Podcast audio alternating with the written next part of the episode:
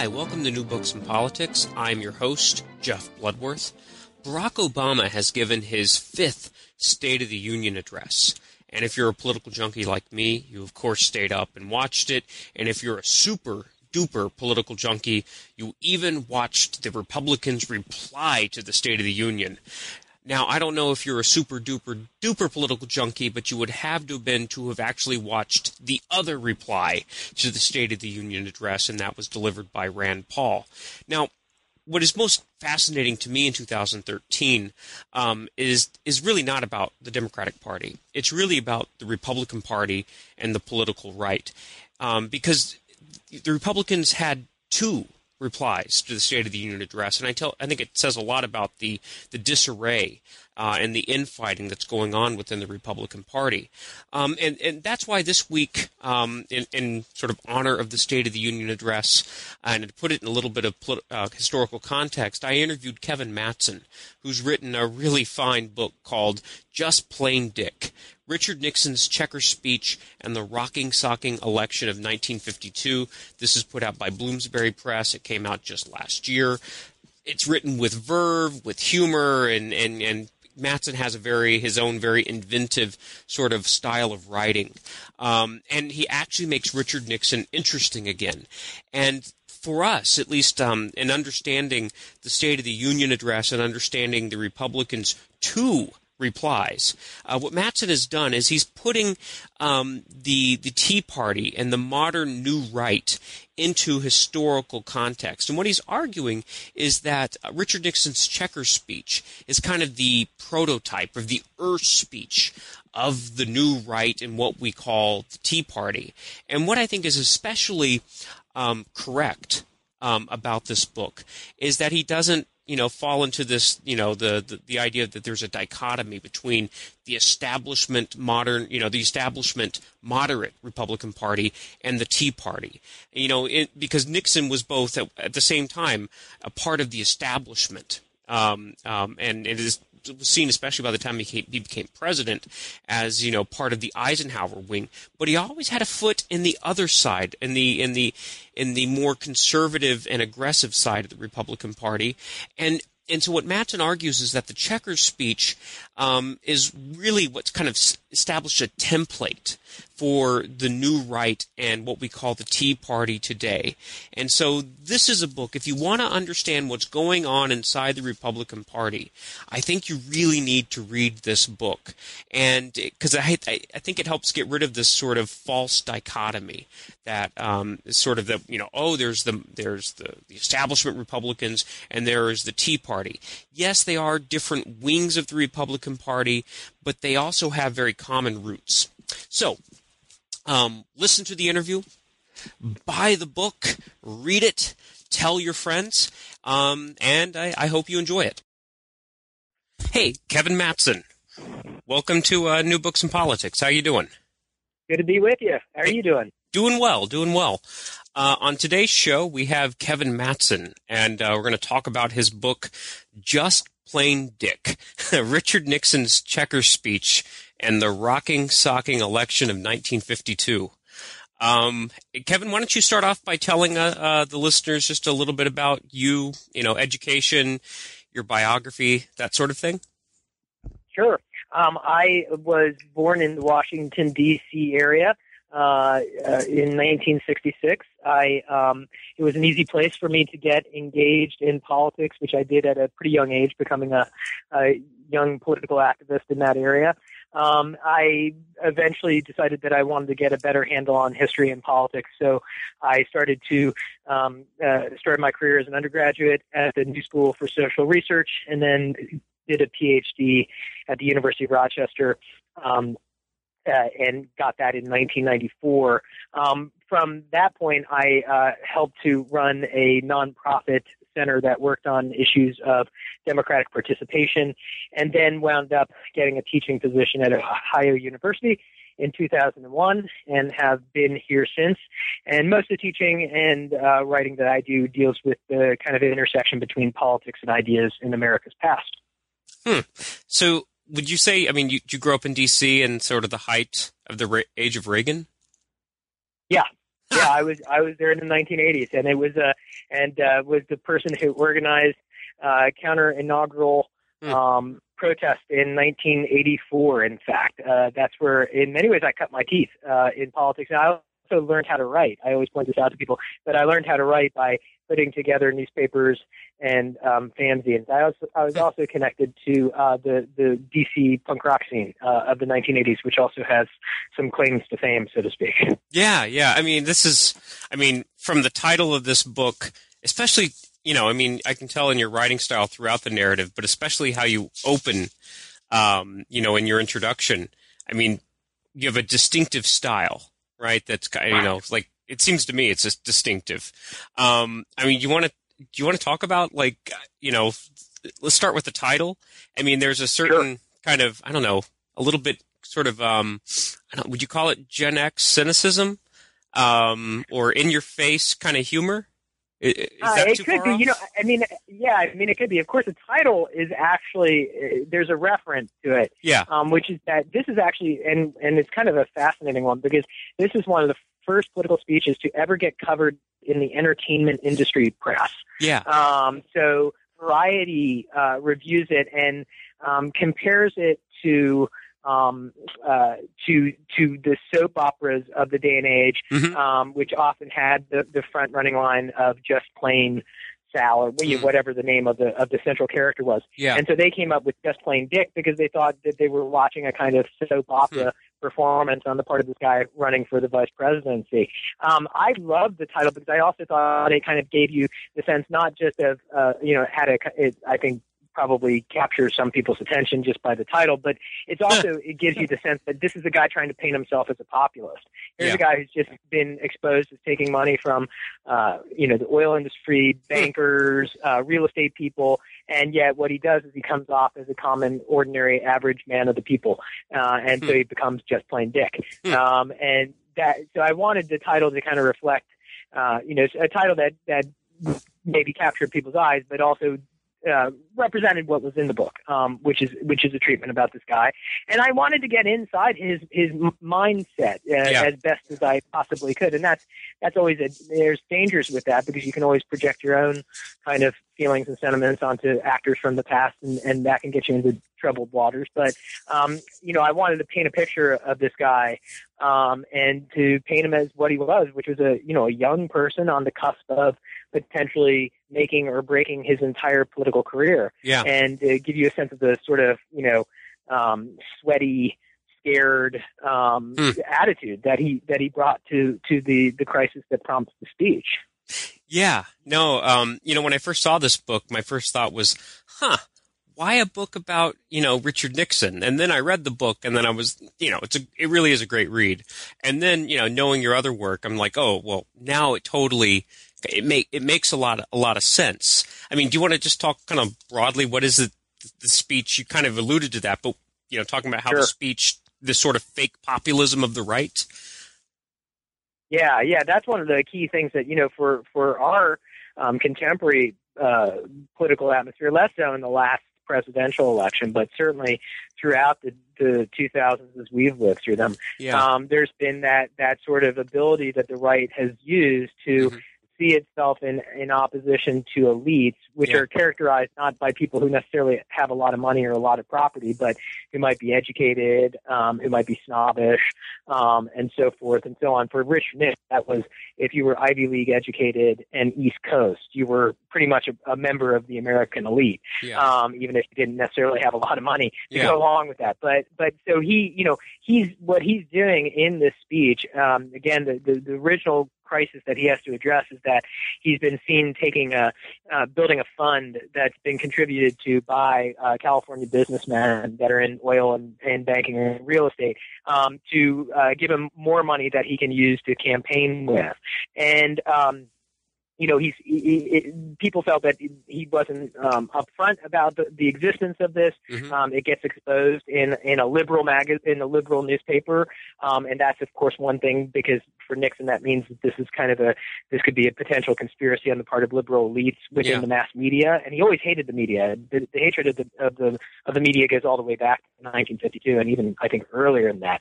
And so he's he's trying he's trying to explain himself on national television, um, and he in process creates the the most highly watched um, uh, uh, uh, speech in in history up to that point in time because of TV, and um, you know, and in the in the process of doing making the speech, his whole goal is to paint himself as an ordinary average Joe, and um, you know that's that's again why that feeling of just plain Dick comes yeah. comes right out of out of the speech. Um, so I, my my interest is is not just in the speech, but in the ways in which you know someone again who's who's clearly kind of palling around with with fairly wealthy businessmen mm-hmm. suddenly can paint himself as a as a as a radical populist as a as a true man of the people. Yeah, and um, so I mean, you start off your book. You know, it's it's in italics. We start off the book inside kind of Nixon's head and sort of you know trying to understand. I guess the the mindset he has as he's approaching to write and then deliver a speech that's going to decide the rest of his political career. Um, and I and I never really thought about this speech as sort of like the template or the er speech of sort of the modern right.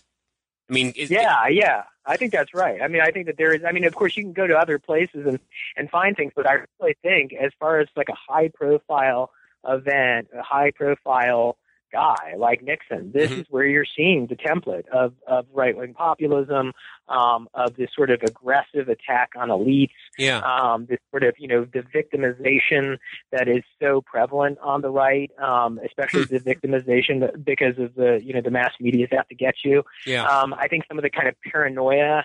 And and conspiracy thinking that I think is is pretty evident on the right today. You can see it in Nixon. I, I one of the things that I discovered. I was talking to the, uh, another person about the book the other day, and said, what what was the most interesting thing you discovered? And one of the more interesting things I discovered was a speech that Nixon made during the campaign, um, in which he's on the West Coast and uh, he makes the allegation that unless Dwight Eisenhower is elected president, and of course him as mm-hmm. vice president, that there would be an imminent possibility of an invasion of the Soviet Union that would enter on the west coast of the United States. Uh-huh. And and you know, I I realized that you know, I, it was amazing um, to hear that sort of that sort of language yeah. um, and that sort of kind of I mean the notion that the, that the Soviet tanks were kind of being juiced up and ready yeah. to go. Yeah. Um, uh, it was it, that was that sort of paranoia and conspiracy um, and talking about a kind of dark, sinister world out there that we need a strong man to to fight back against. All that stuff is really, I think, you know, hmm. very evident still today oh, um, on yes. the right end of the spectrum. Yeah. Oh yeah, absolutely. I mean, I, I got to admit, I've I've in the afternoons, I, I I tune into Glenn Beck just for I just mm. want to check in. Oh yeah, I you know I, I, about 10, 15 minutes worth on my drive home. That's about as much as you can. Yeah. Uh-huh. I can't take him seriously. Rush Limbaugh right. might make me like you know wreck the car. Glenn Glenn Beck is just sort of humorous, um, but it's yeah. the same apocalyptic rhetoric, you know, and and that's what's that's interesting because right. you know because it made me think about this in a different way because. And I think you're right. You don't call it the the Eisenhower era the 1950s. You don't. You, you say it's the Nixon era. Why is yeah. it the Nixon era? Well, because you know, I mean, I've always thought that that the, I mean, that is the that's the right. That's usually what is used to describe the, the 1950s as the. Eisenhower era. Um, I think actually Richard Nixon, and, and I think the speech makes this really evident, is the one who's really speaking to the type of person who's becoming more prevalent yeah. during the 1950s. And that's the kind of, um, you know, white collar, um, person living in the suburb who's who's increasingly um, interested in in purchasing you know the consumer items that we understand the 1950s to be about offering more of. And I think that Nixon is is kind of speaking and can connect to those people in a way that an older general and hero um, really wasn't as able to yeah. to connect to that he couldn't yeah. speak to those people. Now, you know, of course, the Eisenhower presidency is, is is you know if you're I think you can still call it the Eisenhower years um, because his presidency defined so much of it. But in terms of the feeling Mhm. um, in the political culture, I think Nixon is is tapped into something much more than than Eisenhower ever was. One of the things that's I think very clear to me about about the way that Nixon kind of outshines Eisenhower during the 1952 um, campaign is that in some ways, it, you know, Nixon is the sort of guy that a that a person who's working at a corporation who might have been kind of um, stiff armed by his boss for a Yeah. raise or something like that. Mhm. Nixon gets into that, like you can feel that sort of resentment, and I think that's the more average American experience than you know a highly decorated wartime hero. Yeah. Um, Yeah, is. I, mean, I think absolutely. Nixon is part of that feeling of that time. Yeah. Yeah, so I mean, you talk about like this is the story about the everyman, and Yeah. you know, and so Nixon is able to tap into the quote unquote every man or every woman, and it's sort of a, um, and and I've thought about this too. I mean, you know, Isaac somehow or another, you know, after you know what twenty years out of power, the Republicans. You know, Eisenhower's a war hero. It's sort of a given that he's going to win and defeat Stevenson. But in 1960, Nixon on his own, you know, not only nearly wins, right? I mean, he wins several kind of key border states. And That's right. I've always wondered, like, you know, like you already are seeing kind of Nixon able to building a coalition. Kind of, it's you know, it's presaging what becomes kind of the Reagan era. Is is, is there anything to that? I think there is. I mean, I think that I, I think that he knew. I think that you know, um, he, the Republican Party in 1952 split um, and and and and di- divided in, in numerous different ways. I think that the sort of the sort of populist. Uh, at least projecting a populist image um, of, of campaigning the way Nixon campaigned in Mhm. '52 Hello, Kevin. there's another there's other wings. I Yeah. mean there's you know there's the Dewey wing and Mhm. and those are guys who are very uncomfortable with the populist stuff. They're very uncomfortable with the you know hyper aggressive Cold War stuff.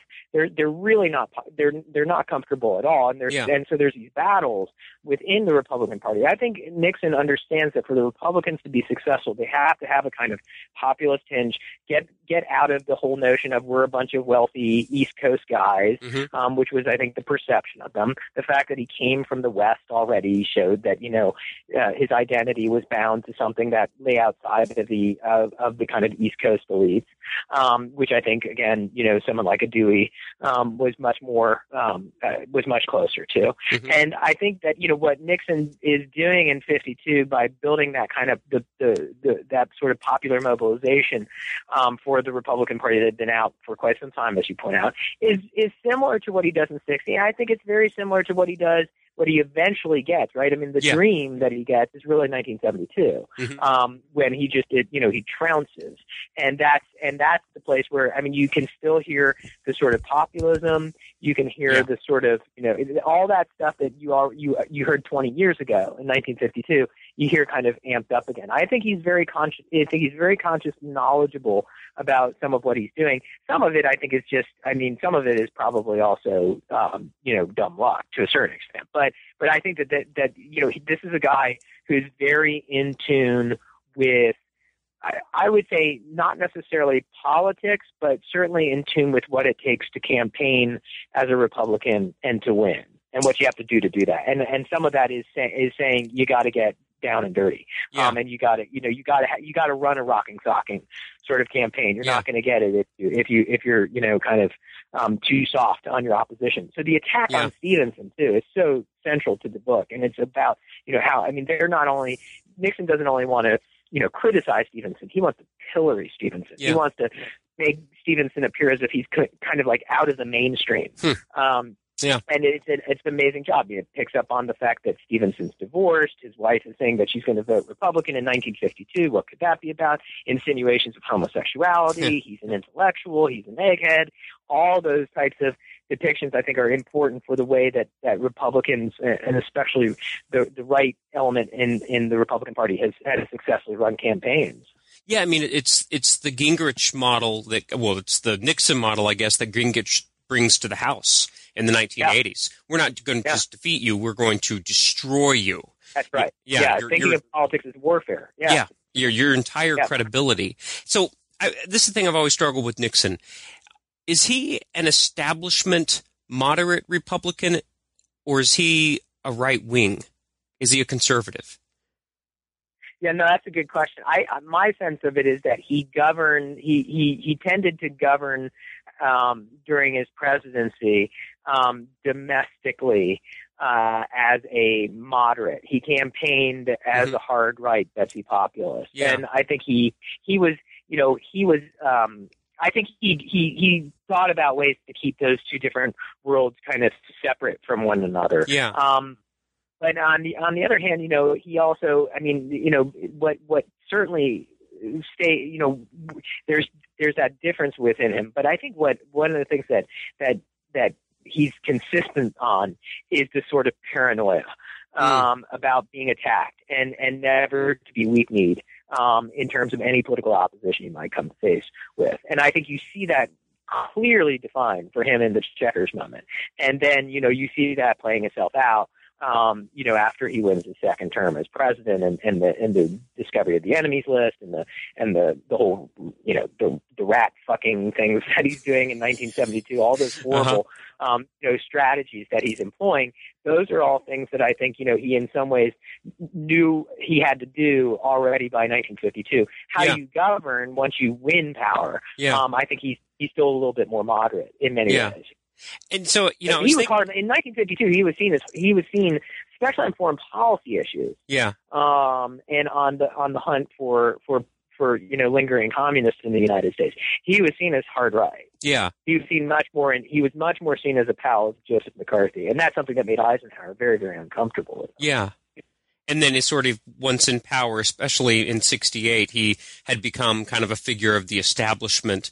And then, yeah. of course, the new right can't stand him, or at least they don't like his foreign policy. And then, well, of course, they hate him after Watergate. I mean, this is just it made. They already think, hate him when he tries to run for governor too. You know, I mean that's oh that, yeah, that's right. Out, yeah.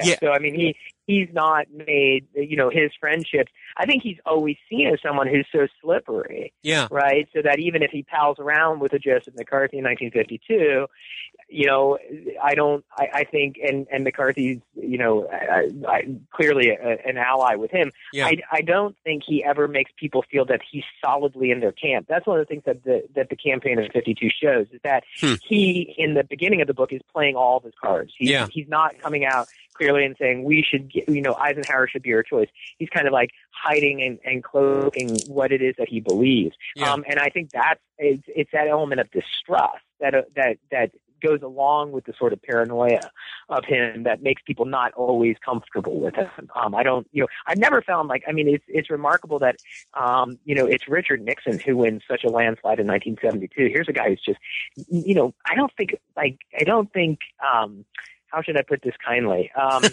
he, I don't think people really love him, you no. know, as as a person um, and as a candidate. But yeah. he's capable of, of, of you know of of winning in that way. It's it's remarkable. It really is. I mean, who loved Nixon? I mean, you know, not himself either. Yeah, you know, that's the other. Thing. I mean, not even himself. Yeah. I mean, it's and, and so on one hand, and I'm just thinking about Nixon as a as a figure of the Republican establishment but also at the same time, the Republican establishment is giving birth to the new right, or at least the the rhetoric of the new right. I mean, can we see this as also like, you know, how the Republic? I mean, yes, there there are moderate Republicans, but at the end of the day, can we see Nixon as sort of a Republican establishment that really isn't separate from the new right, even though there was an attempt to, you know, Mitt Romney we, we kind of get the sense that Mitt Romney was at, at his heart a moderate, but this is somebody who the Republican establishment is the new right at the same time. Do you know? Do you, do you know what I'm saying? I think we've drawn, the, yeah, I think we've drawn that line and that, and made that distinction a little bit stronger than it than it should be um, yeah. between establishment and, and new right. Um, and I think that when you you know when, when, the question is when when will that when can you see that that line is is is not as firm as some people might think about it. Yeah. Campaigning. I mean, you know, don't mm-hmm. forget, like Mitt Romney, Mr. Moderate, was campaigning as a hard right guy. Yeah. Um, a when severe he was, conservative. You know, certainly when he was in the primary, right? Yeah. And uh, and and then had a hard time doing the etch a sketch thing and, and trying to drive back to the center. Um, but you know, I, I think that I don't think that the notion of I think the notion that those two entities, the, the establishment wing and the you know new and harder right wing, yeah. are you know in complete and absolute opposition. I don't I don't think that's true. I think that moderate Republicans will will consistently use hard right tactics, especially when it comes to um, trying to to run a successful campaign. Yeah, yeah. So this sort of dichotomy of the oh, it's the Tea Party and everybody else. It's like no, no, no. The Tea Party is the Republican Party. It always That's exactly was. right. We just gave it a That's new exactly name. right. Yeah, That's exactly right, and I think that that's one of the biggest problems. That you know, the biggest wake up call for the Republicans is that you know they're they're I think coming face to face with the fact that um, it's not just this is some crazy wing. This is you. You know, I mean, this is what this is what, and this is it. And yeah, So I yeah. I, I don't. I think that notion of, of making a clean distinction is just is flat out wrong.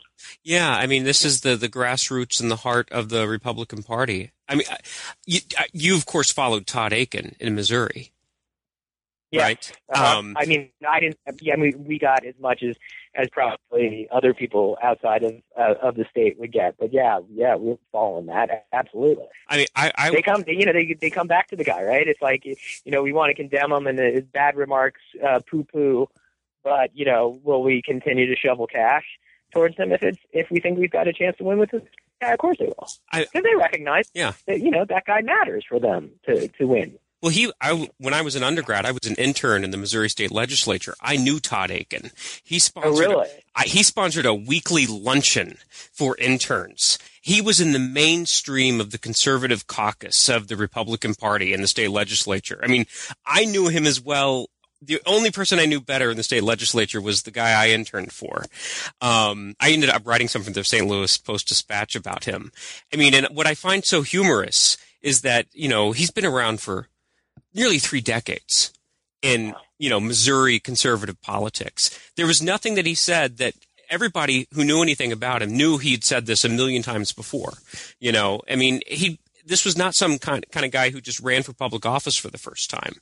Yeah, Um, right. He was a mainstream Republican um, in the in the Republican Party, and you know, and I just find, and then people were shocked that I knew he was going to say something like that. I'd been telling my wife for for a couple for months before that, like he's going to say something crazy. I know this guy, and um, and for the Republicans to be kind of surprised by that, I just I I couldn't believe it.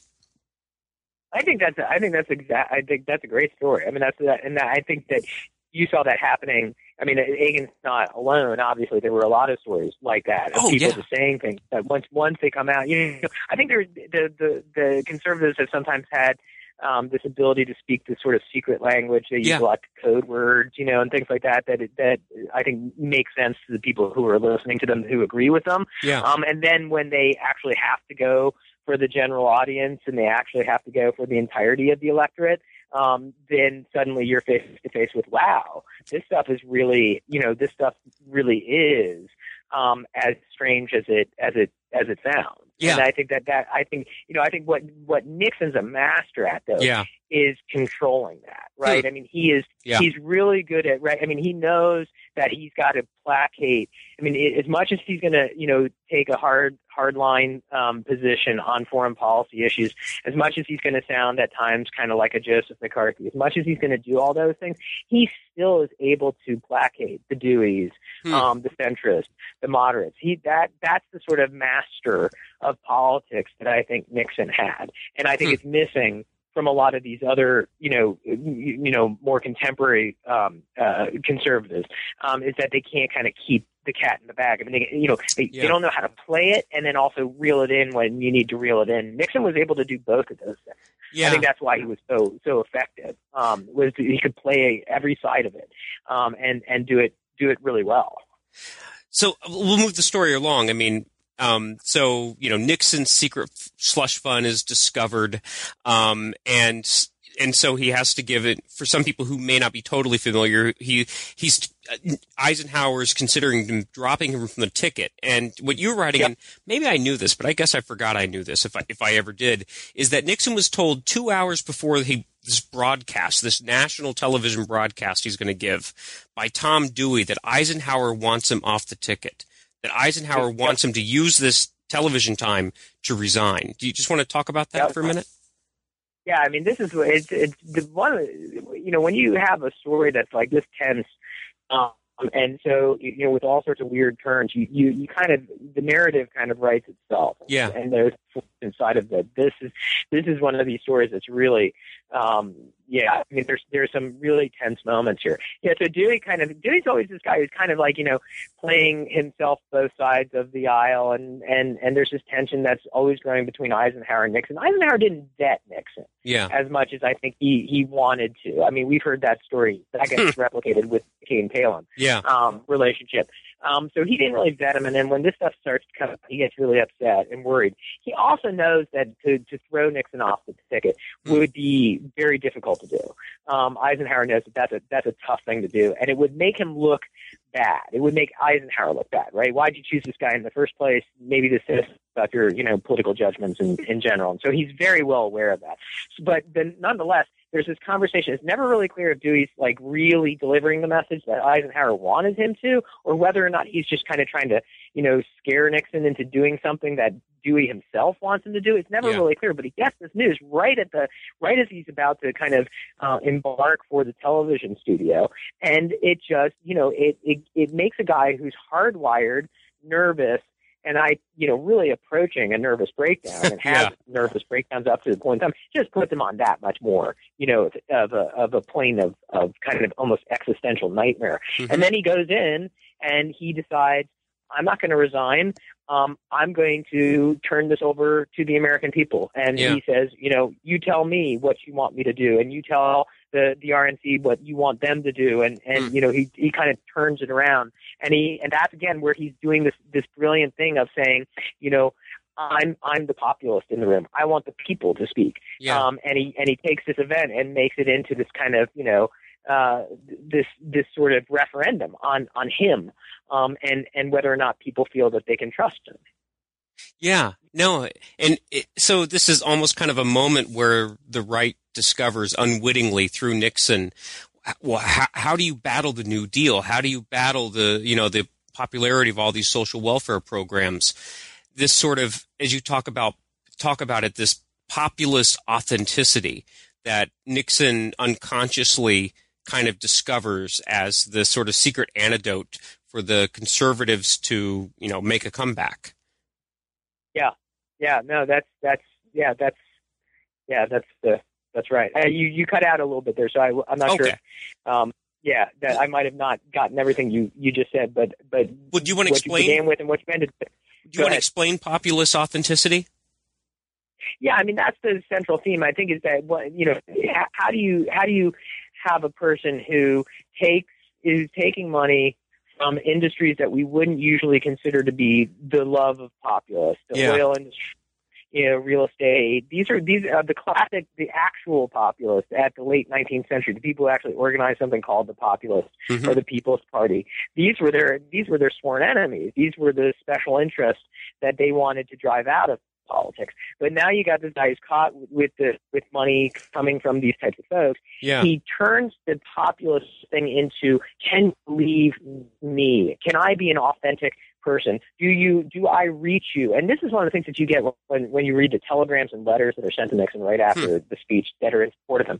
They almost always talk about you reached my heart Mm. you um you know some of them are very emotional about you know i i cried when i heard about you know your humble background um you know i felt connected to you it's that Hmm. sort of that sort of appeal that makes populism into kind of a style Yeah. rather than the notion of the small guy who's upset with the powers of of of big business and and the business interest no longer that it's about the style you project and and, and what i find to be really kind of ironic is that he he seems to come off as as an authentic person to this television audience, and you got to keep in mind television's really new for Americans at this Yeah. point in time. We're not the cynical, jaded people that we are today. Um, So that's that's an important part of, of explaining how he's successful at this. But it's really amazing when you think about how he's Nixon is one of these people who wants to come off as authentic, and he's actually staging authenticity. I mean, he's Mm, giving the mm. speech in a television studio in a, on a set called the GI bedroom den set, where he's got these books that you know are on shelves, and he's sitting at a desk, and his wife's sitting next to him at his side, and all that sort of stuff.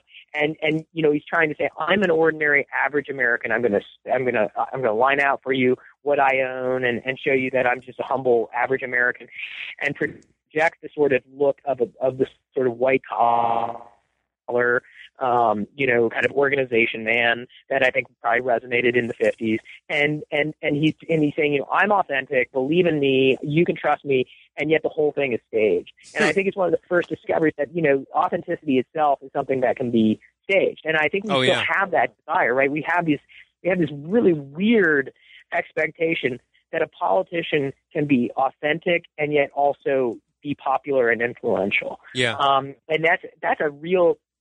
I'm I'm not sure if I can go so far as to say un, close to almost an impossibility, but it's a it's a real challenge, and I think we now know that very often it's you know I mean I and I think the person who probably came closest to, to doing this extraordinarily well in our contemporary times was George W. Bush. Yeah. Here's a guy Ivy League, you know, tons of money, comes from a, a super wealthy family that we would associate with kind of East Coast elites, even though, you know, his background's in Texas in large part, and yet comes off and went to Yale and then just comes off as an ordinary guy and it stages himself as, as this authentic, ordinary guy.